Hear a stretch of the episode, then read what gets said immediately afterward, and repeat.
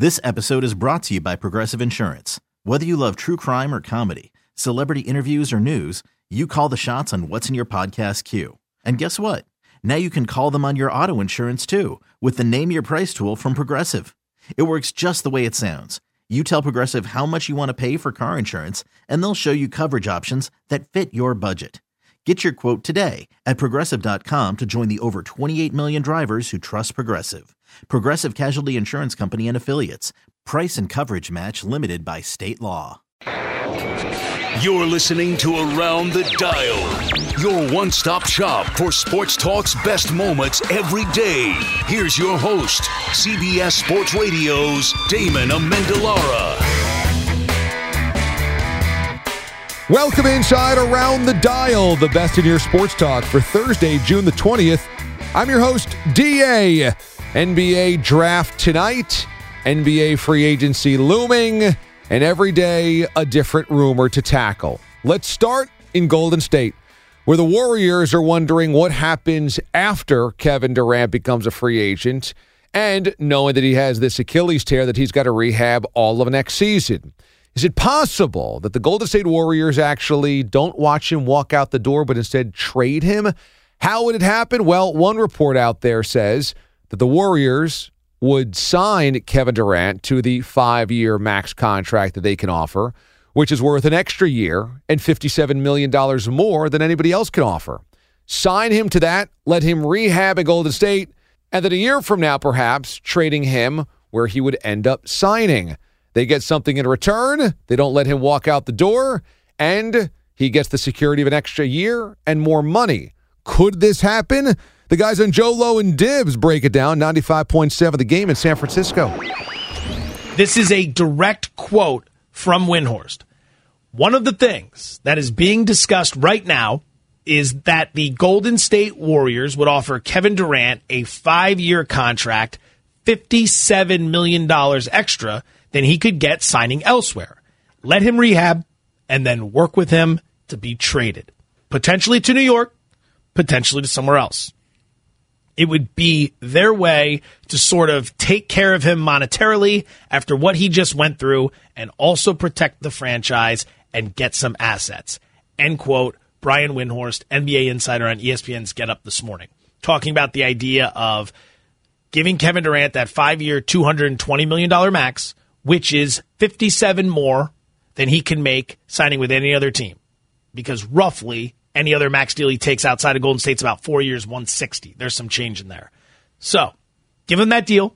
Give him a year to rehab here with the Warriors. And then, should he want to leave, explore trade opportunities with various teams, work out the compensation so that they could come away with something. This is absolutely genius on three different levels. First off, you have to make this offer because it's very ugly optics. If you have him come back, he gets hurt, he wrecks the Achilles, he's out for a year as he heads into free agency. And you, the team that's been saying for more than a year, priority number one is to resign Kevin Durant. We love Kevin Durant. We want to keep him here. You get him back out on the court, he wrecks his leg. You end up not offering that deal. That just looks bad. Not saying it's right or wrong. It's not a matter Understood. of right or wrong. Right, it's just right, a matter right, of optics. It looks bad. So, smart move by the Warriors from a PR perspective. Take care of your own, make the offer. Reason number two, it looks good. You have an entire year to continue recruiting him, an opportunity to get him to stay. Sure, we're going to help you find a trade, but, you know, while you're at it, why don't you come join me in this business venture? Why don't you take a look at this? Or, hey, we got this for you. Hey, found some doctors we're bringing in to work with you on this. A lot of things can be done to make him feel better about his time in the Bay Area. Maybe he thinks after a year, you know what? I don't want to take the risk of going somewhere else and starting all this up again. I just want to come back play at Chase Center. I'm getting paid real well here. Things are going well. I got great teammates around me. Let's go make some noise. You got an entire extra year, and that's the shrewdness of this. You got the optics in part A, you've got the shrewdness in part B, and then part C, if he chooses to leave, no hard feelings. Everyone did the right thing. You go out there, you find a fit, you bring in some assets in return, unlike what we thought was going to happen. He was just going to leave in free agency and you were going to get nothing, and you come away with something for the future. Win, win, win. Downside, very minimal. Appears that the only downside is if he would stumble through recovery and that the rehab process would be beset by setbacks. And as a result, you wouldn't get the same Kevin Durant. No one would want him, and you'd be stuck with all that money on the books. But hey, it's still Kevin Durant, and that's the worst case scenario. Modern medicine and doctors nowadays have a way of repairing these things. So yeah. I think that's a very small risk. There, there's there, that's a small risk, and I think, like you said, he'll come back. But I think there's another downside that we're, we're, we're all of us would be remiss if we didn't acknowledge it. If they do that five year deal, and like you said, they woo him, and then they do the same thing with with uh, Klay Thompson. The downside now, Joe, you got to look at it, and it's a year, and in a year, who's going to be a free agent? Draymond Green. How would this affect? There, there's a cause and effect for everything. So we got to look at that too and say, if this happens, and if they offer Klay the same, what does that do with Draymond Green? Because both of those guys would be up in that year if they woo, and he says, "I'm staying." How do you handle a situation like that. So I think that there's a lot of other things that play in, come into effect. It's an interesting theory, but here's what you have to also factor in. From a Warrior standpoint, it might make sense to get something back instead of just watching KD leave. But does KD want to go to a place where they've got to sell assets to acquire him? He's been used to winning. He's just had three consecutive years of a team going to the NBA Finals, and two of those when he was playing ended with championships. Let's say he would get traded to the Knicks.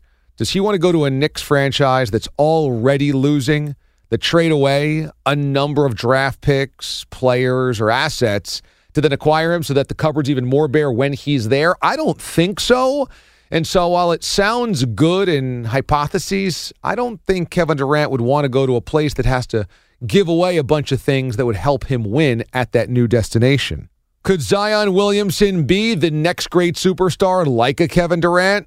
Many people think so. Dick Vitale, of course, covers college basketball. He's done a number of Duke games throughout the years. Pretty synonymous with that program. So, just how good can Zion be? And Dickie V also getting up there in years, just re signed a deal with ESPN. But does he start feeling the age? Here's the Mac Attack, WFNZ in Charlotte with Dickie V to me, he's a generational talent. How good do you think Zion will be in the NBA? Well, I agree with you, man. It, it, he's special. He's absolutely special. Unless an injury curtails his career, uh, the kid's got the whole package. He's got a gift in terms of his incredible jumping ability, explosiveness, size, strength, power, uh, and on top of it, a terrific attitude. How anybody can take shots at this kid is beyond me because he represents all that's good about a student athlete. He really does. If he had his way and it wasn't the system that existed, he had no choice but to leave school. I really firmly believe this kid would have been a four year player because he just loves school. He loves his teammates. You know what really showed me a great deal of him last year? And I mentioned on TV in one of the games I was doing, you know, Scottie Pippen came out, and I, I could understand, guess, Scottie thinking that the kid, you know, might get hurt, etc. But he came out and said he should quit. Should quit right down in the middle of the season. He's the number one pick. Why jeopardize getting hurt? And he got a great response. So I said, quit. I'm not quitting on my teammates. Yeah. I love what I'm doing. I love being here. I'm playing basketball. I mean, let's face it, he wasn't going to lock himself in a closet. He was going to be working out, and playing, and injuries can happen. They can happen to anyone. That showed me a lot of character. So again, all those people, man. You know, when you live in this world, and I, I'm a very sensitive guy, as many of us are. We don't like to admit it, but we are. And, I, and I'll tell you, there's some very cruel people who can't wait to really bury people. You know, I said in the interview there, and it's so true. When you get to be 80 years old, okay, and you're working, if I make a mistake on TV, if I call the kid's name wrong somehow, some way, and I work so diligently to not make that happen, more probably now than I ever did, because if I made a mistake when I was young, they simply would say, "Well, he slipped," you know, just yeah. slip. Now, if you make a mistake and you're 80, you're senile, you're washed up, you're done. I mean, it's really cruel. Some people, but ninety percent of the people, Mac and T-Bone, are really good people. Two guys that you know well. We certainly know them playing, uh, you know, up uh, on Tobacco Road. That that we are that we'd be interested in a trade up are Coby White out of UNC and Cam Reddish out of Duke. Um, what do you think of those guys? You do you think because uh, uh I think they both have star potential in the NBA. How do you feel? Well, you know, I, I think Coby is really going to be special. I really do. People have to realize his age. Same with Cam. You know, I think Cam was caught up. I really do. Nobody's ever told me this. He certainly maybe would not admit it. But I think he got caught up in the unbelievable success right early right from day one the impact of Zion and also of the kid R.J. Barrett. And I think he came in so highly rated, Cam Reddish. I think he struggled mentally with that, and he didn't get off to a good start. Yeah. I think that affected him. I know I was talking to one coach who asked me about it, called me, and we spoke, and I said simply, I'm telling you, that kid in the middle of the first round, are you kidding me? I said, first of all, he's got great skills. He's got tremendous size for a perimeter player. Can't teach that length. And I really think the breakthrough for him is going to be now on his own, out there performing. He's got talent. So does Coby. Coby's got great size. He can get to the basket. He can make shots. He can score. He's like a lead guard more than he's a point guard because he can score as well as distribute the basketball. I, I see Coby White moving up. I, I, I see him as potentially a guy seven, eight in the draft up in that area. A Reddish, uh, probably nine, ten in that area. Yeah. I, I would go a little higher with him. In fact, I look at the at the draft right now. And you, you're talking Charlotte; they go number twelve, I believe. Is it right? I'm Yep, just trying yep. my memory here. Yep. I think they're number twelve. You know, number twelve. I, I firmly believe we got we got a draft that's very unique on paper right now. While Zion is known as a great athlete, what we saw last year was that he's so much more than that. He understands spacing, he understands passing, passing lanes. He understands how to work under the basket, his footwork, and he's coachable and hardworking and a great teammate. That all leads me to believe that Zion has everything that it takes to be a super duper star. And as for Dickie V, hey, 80 years old, you start forgetting names, then yeah, I don't think it's awkward or unfair to say that that could be old timers day, if you will, in the Dickie V household. I think that's all right. In Dallas, off seasons often revolve around trying to sign big names, dreaming of free agents coming to the Mavericks, and then watching them not end up putting pen to paper. Is that going to happen again this offseason? Well, here's NBA reporter Mark Stein, who joined the Ben and Skin show on 105.3 The Fan in Dallas. history says that the Mavs don't get their way in free agency. So I think I think Mavs fans have to brace for that kind of summer. And if it, if let's just say it was my, you know my cousin Willie Cauley Stein, the only the only Stein in NBA history. Let's say let's just say to play along that that was the guy.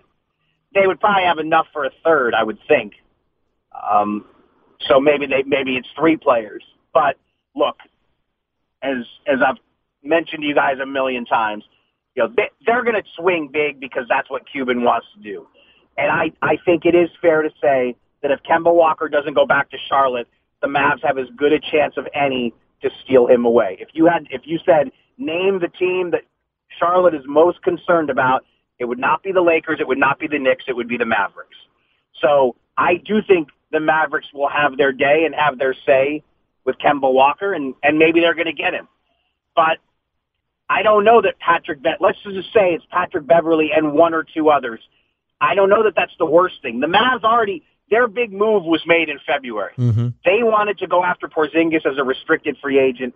They were able to trade for him, and they were ready to throw a parade. I mean, they got their guy. They really got their guy in February. No doubt, no doubt. Okay, the story that was reported that has got me the most worked up over the course of this entire offseason and, and really not even even before the offseason was and look, we think you're the absolute best in the business. We say that on the air all the time. That Windhorst had this story and it was so vague. It was like the Mavs are up to something. And we're like, okay, wait a second. You can't just throw that out there. You didn't give us any details. What does that mean? Does he really know something or is he just saying they're up to something like every team is up to something? So what do you make of that story and what are they up to, Steiny? Windy's one of the best, one of my best friends, and he's sensational. I didn't see that. I, I don't know where. It's hard for me to kind of react to something that I didn't see or read, and I don't really know the context of. I'm going to guess that that was not the only sentence of his report. So I don't, I, I don't know what else he said. Uh, but the Mavs are always up to something. Right, You that's kind of what we said. Why are you scared? You should be glad. Imagine rooting. Imagine rooting for one of these teams that's never up to something. That's when it's time to.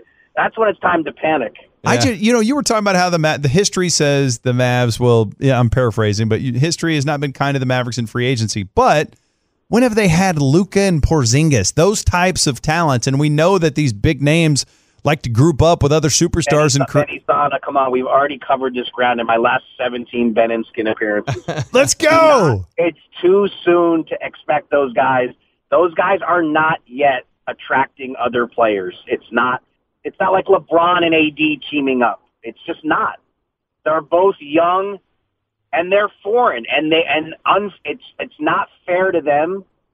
And I know you love them both like they're your own children, but it's just different. It's just different. They, you know, Luka will eventually have that status. I don't, I don't think there's any question.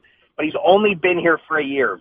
Top veteran free agents are not rubbing their hands together saying, "Get me to Dallas" for that reason. They just aren't. It's, it's, it's too soon to say that. It seems weird that the Mavericks have not been able to lock down these big time free agents because Mark Cuban seems like an owner that a lot of players would want to play for. He's a guy that spares no expense making sure they're taken care of. They have been competitive, certainly in the recent past, and won a championship within this decade. And Texas has no state income tax. Warm weather, I would think that the Mavericks would be a huge player in free agency, but it's true. Every year we hear about other teams that do not include the Dallas Mavericks. Last night, we had such a great moment in baseball. Max Scherzer, ace of the Nationals, was taking bunting practice the other day in the batting cage, and one got up and in on him, bounced off of the bat into his face, ended up breaking his nose and giving him a, a black eye. Everybody thought that he would, of course, miss the start the next day, which was last night. Au contraire. Max Scherzer ends up going out there and throwing a gem with a big black eye. Seven innings of scoreless baseball, only four hits given up, and a win over the Phillies. What a gamer mentality for Scherzer. Here's the sports junkie as a 1067 The Fan in D.C. Well, you know who's been close to perfect lately? Max Scherzer. Wow. Quite a performance. Heard la- some uh, ridiculous last stats last night on the uh, post game, and I have some numbers in front of me. His last 11 starts, he's got a 1.82 ERA with 102 strikeouts. Right. So people were wondering, well, how's it going to be? He broke his nose, has a black eye. Well, it's what he's been doing of late because I believe in the last six starts he has a sub one ERA. Yeah, no, he's just been fantastic. And I don't think anybody should be really surprised, right? We know the kind of gamer he is. If he was good enough to go a day after breaking the nose, I you know, I, I thought he would pitch like he always does. And he did. He just did. Yeah, he didn't hurt his arm. He said afterwards that on a on a scale from like one to ten, the pain is a zero from breaking his nose. So they've already got that figured out. Um, yeah, he looked banged up. He looked kind of awesome actually with the black eye uh, and and everything else. Look, almost looked like he was wearing eye black. He's the classic case of why you should completely disrespect or mostly disrespect wins and losses for pitchers because he's five and five and he's got a sub three ERA. Right. You think he's really a five? He's a five hundred pitcher? Of course he's not. Now I will say this: I've had my nose hit before. One time I was punched in the face and hit my nose, and it didn't feel much that day, but it bothered me for months. Right. For months, it was just tender to the touch. That Sure. doesn't mean that I couldn't have, you know, pitched a softball game or something. But Yeah. but it it is it is Pitched a annoying. softball I'm trying to give an equivalent. Right. It it, it is. Yeah, uh, of course, your face is always always sensitive. It's all yeah, It's butt sensitive. Anytime Max touches his nose, it's gonna I- it's, it's gonna smart. I believe we did a Junks TV bit where JP and I were boxing with headgear. JP Right. punched me in the face, like flush in the face, and Yeah. got me like where the headgear wasn't. yeah. And I think we took a flight like the like that day or the next day, and I was I think I was out of commission for a good twenty four hours. I was a mess, Right. and that was getting punched with a boxing Well, how- glove with headgear. How long did it bother you, like to the touch? I don't Just know, for like a day. Oh yeah, mine was for and my nose months. wasn't broken. Yeah. it wasn't, wasn't anything near broken. Right, It was just uh, slightly touched. right. Well, the bottom line is Max has been pitching his ass off, and there was a narrative there for a moment when he started the season not as good as expected that maybe he's slowing down because he's an older pitcher. Well, hasn't happened yet. That was more your narrative. I never There was bought a into that. possibility that. some people will say eventually it's going to happen. Eventually, he's not going to have a Cy Young type of year. Right. I just don't think we're we're there yet. Clearly. Um, how old? Is my brother, my son, my brother, my Maybe son was 35 asking me yesterday. Thirty-four. He's only thirty-four. Uh, although he will be thirty-five next month, uh, late July, July twenty-fourth. Uh, he's still, you, I, you're still in his prime. Clearly. No, you're witnessing a Hall of Fame pitcher every time he goes on the mound. He's got unbelievable stuff. And for the Nationals, not only did he get the Scherzer win, they got a big Corbin win. Both pitchers went seven innings, and they had been worrying about Corbin because his last three starts were disastrous. To get two wins of the Phillies, they didn't gain ground really on the Braves.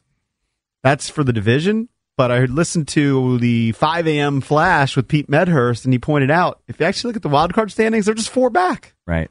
Right. So they've found themselves back in the mix. Hopefully, this will continue. They have one more with the Phillies, and then they have the series with the Braves. Uh, yeah, like I said, I'm not going to get too too worked up until they get to 500. Well, they're only three games b- below mm-hmm. 500 now. They're up to 35 and 38. It's nice when each of your pitchers delivers four hit ball on the same day. when you get that from Corbin and Scherzer, And when Right. you don't have to rely on That your helps. poopy pen. It helps a lot. Well, which Suero is came pitched in. better. Suero pitched well. Doolittle did his thing. Yeah, at least in the in the second game. So Maybe they're figuring it out. That's just a phenomenal moment and a great baseball moment for a tough guy on the mound. And for Scherzer to go out there and look like that big, bloody, bruised black eye, and then to throw a gem like that to twirl a seven inning shutout, man, that's that's a great scene. And that says so much about his competitive nature and ability to focus and really lock in. The silly side of baseball, thankfully it's silly and not tragic, is the stories that are now being reported out of the Dominican Republic surrounding the David Ortiz shooting. Now authorities of the DR say it was a mistaken identity that Ortiz wasn't the original intended target. Really? That's what you're going with? Here's Mutt, Callahan, and Reimer on WEEI in Boston. Ortiz I mean, weighs I a hundred would. more That's pounds a than this guy. Different. What do you mean? Different You don't know what he hair, looks like? different body type. What do you mean it's a stereotype? It's it's it's not i- i- it's not believable that anybody how whether tall- they've Ortiz is what, seventy hundred dollars or 6'3", uh, seventy thousand dollars. what's Six three and two sixty. Yeah. yeah. There's no way David Fernandez can be uh, mistaken for this. No it's one, like um, no one uh, believes it. I- Besides, I, think Ken. it was Thornton, who's a you know can be a funny writer sometimes. Said it's like going to Disney, and you're and you're being hired to murder Mickey Mouse, and you just shoot some random tourist. Was that his line? Yeah, That's pretty good. and say, you know, I thought it was, I th- you know, I mistook the two. First for everything. It's from behind. It's not like looking at David Ortiz's face. Well, you know who you're looking at? The other guy, right? Uh, I don't know that. He Is can that clear? see Fernandez. Not They're at the same sitting table. side by It's not. It's not crystal clear. Nothing is on that tape, uh, on on that grainy video. But isn't the other guy in his view? Yeah, it's, and- it's dark. There's a shadow of a doubt here. not Ortiz and Ortiz is so much bigger nighttime. than this Fernandez. You look at this Fernandez picture. I is am- not wearing black uh, white pants. He's wearing black pants. Correct. That's the. Is that from that It's the picture dark, you you tweeted can't out? tell. Jeans. That's looks, that it looks, night. it looks, correct. it looks like I believe jeans. it look- looks like was it looks like jeans. Black Right. jeans versus Chris white Curtis. pants, completely different. Chris Curtis just tweeted out the side by side. Yes. uh, on the Mutt and Callahan Mutt Callahan Twitter account. if Nice you want to see, Nice promotion. It's the two of them dressed, you know, dressed for a night out. Their big Alex, cell this is what phones you would out. have to wear: white pants with those very colorful shirts. And I'm not, the bedazzled shirt. And, look um, And nice. Ortiz appears to have his his thumb painted. His Is finger- that something you do? Do you, you, you paint your fingernails? Yeah, people do, people do paint their It's like a nails. dark yes. black They do? fingernail paint. They paint Heterosexual males? Sometimes, absolutely. Yeah. And they're doing a little toast, they're having a drink. a toast to the evening. Ortiz looks so comfortable. That's his element. That's you know what he likes to Ortiz do. is like on the end of the table. You figure Big Poppy would get in the middle. He's And like, he's like and the guy like pulling up on the side, like, "Hey, you guys got any room?" they here? are looking at each other like so best different. friends. They look nothing alike. No, absolutely Fernandez Fernandez is uh, about as dark skinned as Mutt. He's, Yep. you know, he is. No, I would, that's a very good He's olive-skinned. Yeah, he has olive, olive skin. skin. He tans And very David well. Ortiz I'm sure. is very dark, Yep. very big, has a beard. Fernandez does not. Has a he huge has big earring, huge Fernandez diamond does earring. not. Mu- uh, Reimer's right. From back, from behind, you could tell it's David Ortiz. it's very obvious. He's huge. From behind, it looked like two David Fernandezes that were one David Ortiz. Yes. Right. You would never go in there and shoot Ortiz and say, "Yeah, I think I got You're him." doing it quick. They're sitting down. You're not looking at a still photo with You good have lighting. It's, it's a thirteen blur. people outside talking about this, discussing it. Guys in cars, so it was guys obviously confusing. That's a sign they were confused from the start. Okay, um, I, I can't tell. I'm, I respect your contrarian nature. I can't tell. Are you serious? We are going to inform formally that the objective of this a- attack was not David Ortiz. Very Okay, convincing. That's a, that's just a translator, correct? Yeah, that's a That's translator. not yes. the, uh, well, they have a male attorney general. So Attorney that's, General. That's not his voice. uh, no. Ney Aldrin Bautista. No, that no, that's the head of the National Police. No, Rodriguez. Yeah, Rodriguez. Oh, that's the Jean- police Jean- director. Rodriguez. Yeah, National The police director. National Police, by the way, have some stuff on them. Very, very uh, upstanding organization. The Oh, National yeah. Police of Dominican. yeah, those yes. the locals that are quoted in the Globe story seem to really Yes. trust their the local authorities. One of the most corrupt uh, police departments in the world. Yeah, the authorities are definitely covering up for David Ortiz because David Ortiz is the most famous person in the Dominican Republic, and now we're going to act as though they thought he was somebody else who actually looks nothing like him. Yikes. Talk about a situation where Poppy put himself in a bad position by doing whatever he did with the mistress that he had down there, reportedly, and then getting himself involved with the wrong type of people. And now, oh, he wasn't even the intended target. They thought he was somebody else. Okay. So you just figure Elvis was somebody else. You think that Michael Jackson was just somebody else. You just figure Ronald McDonald, that's got to be somebody else. I mean, it, pretty identifiable for the most popular person in the country to be mistaken for somebody else, no? Finally, college basketball has a champion, Virginia Cavaliers, after losing as the one seed last year in the 16 upset to UMBC, followed up with a championship. But one team, one great team that will be forever remembered as not winning a championship, Phi Slamma Jamma and the Houston Cougars, the Hakeem Olajuwon, Clyde Drexler led Cougars, who were unbelievably talented. Think about that two NBA Hall of Famers on the same college team, and they never were able to win the title. Is that the best college team never to win? Well, here's Drexler, who joined 97 won the ticket to Detroit with Jamie and Stoney. The Houston Cougars, that era, Phi Slamma Jamma, would you say is the greatest collection of talent to not win in, in the history of college basketball? I mean, you were there every single year knocking on the door, but for whatever reason, it just didn't happen.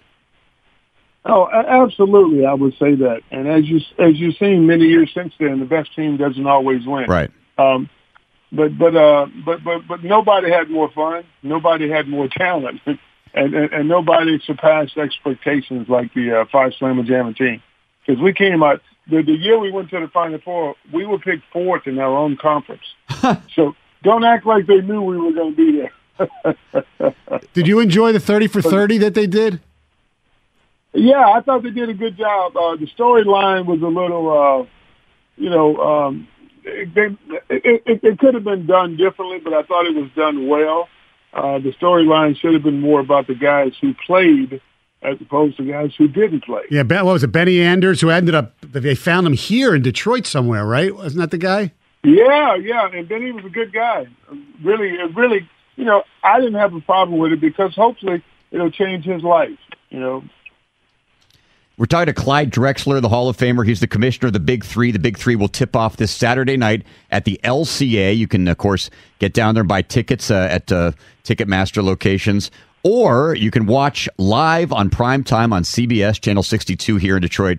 Uh, starting at 8 o'clock p.m. Uh, you also, Clyde, do some work broadcasting for the Houston Rockets, so I know you're very well in tune with the NBA today. We, I, well, you, Stoney can ask the question that he wants to ask about No. the, the backcourt. I was curious your thought on where the game is right now. Obviously, there's a lot of commentary about how it's now being controlled by the players and the agents more so than the teams. Are you a fan of that, or as a former player, or do you think it's getting a little bit too out of control? I think it's getting a little bit too out of control. It should be controlled by the teams. You, you, can't let these agents get together and control your narrative of your franchise because you have to look out for every all 15 players. Uh, you can't look out for one or two, and so you you you have to make your decisions and, and, and man up and, and, and not let these agents bully you around.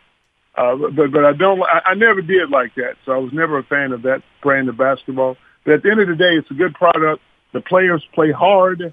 I like the way uh, they, they they the, the playoffs have gone this year. Toronto had a great season. They deserve to win. The Warriors were injured, and obviously you can't beat anyone if you don't have the right players on the floor. So everything that happened this year, other than my Rockets losing, uh, was pretty cool. Yeah, I don't know how you top that. You have two NBA Hall of Famers, two of the greatest ever on your college basketball team, and you can't win a title. Now, to be fair, think about some of the championship teams that they ran up against in that era. That was specifically the Patrick Ewing, Georgetown, Hoya, Hoya Destroya years, amongst others in the mid 80s. That's when stars were stars in college basketball. But what a phenomenally talented and fun team Phi Slamma Jamma was, which is why we remember them 35 years later. That's going to be it. The best of your sports talk for Thursday, June the 20th. We'll see you tomorrow, everyone. Thanks for listening to Around the Dial. Subscribe now for the best daily recap in sports talk on radio.com or the radio.com app.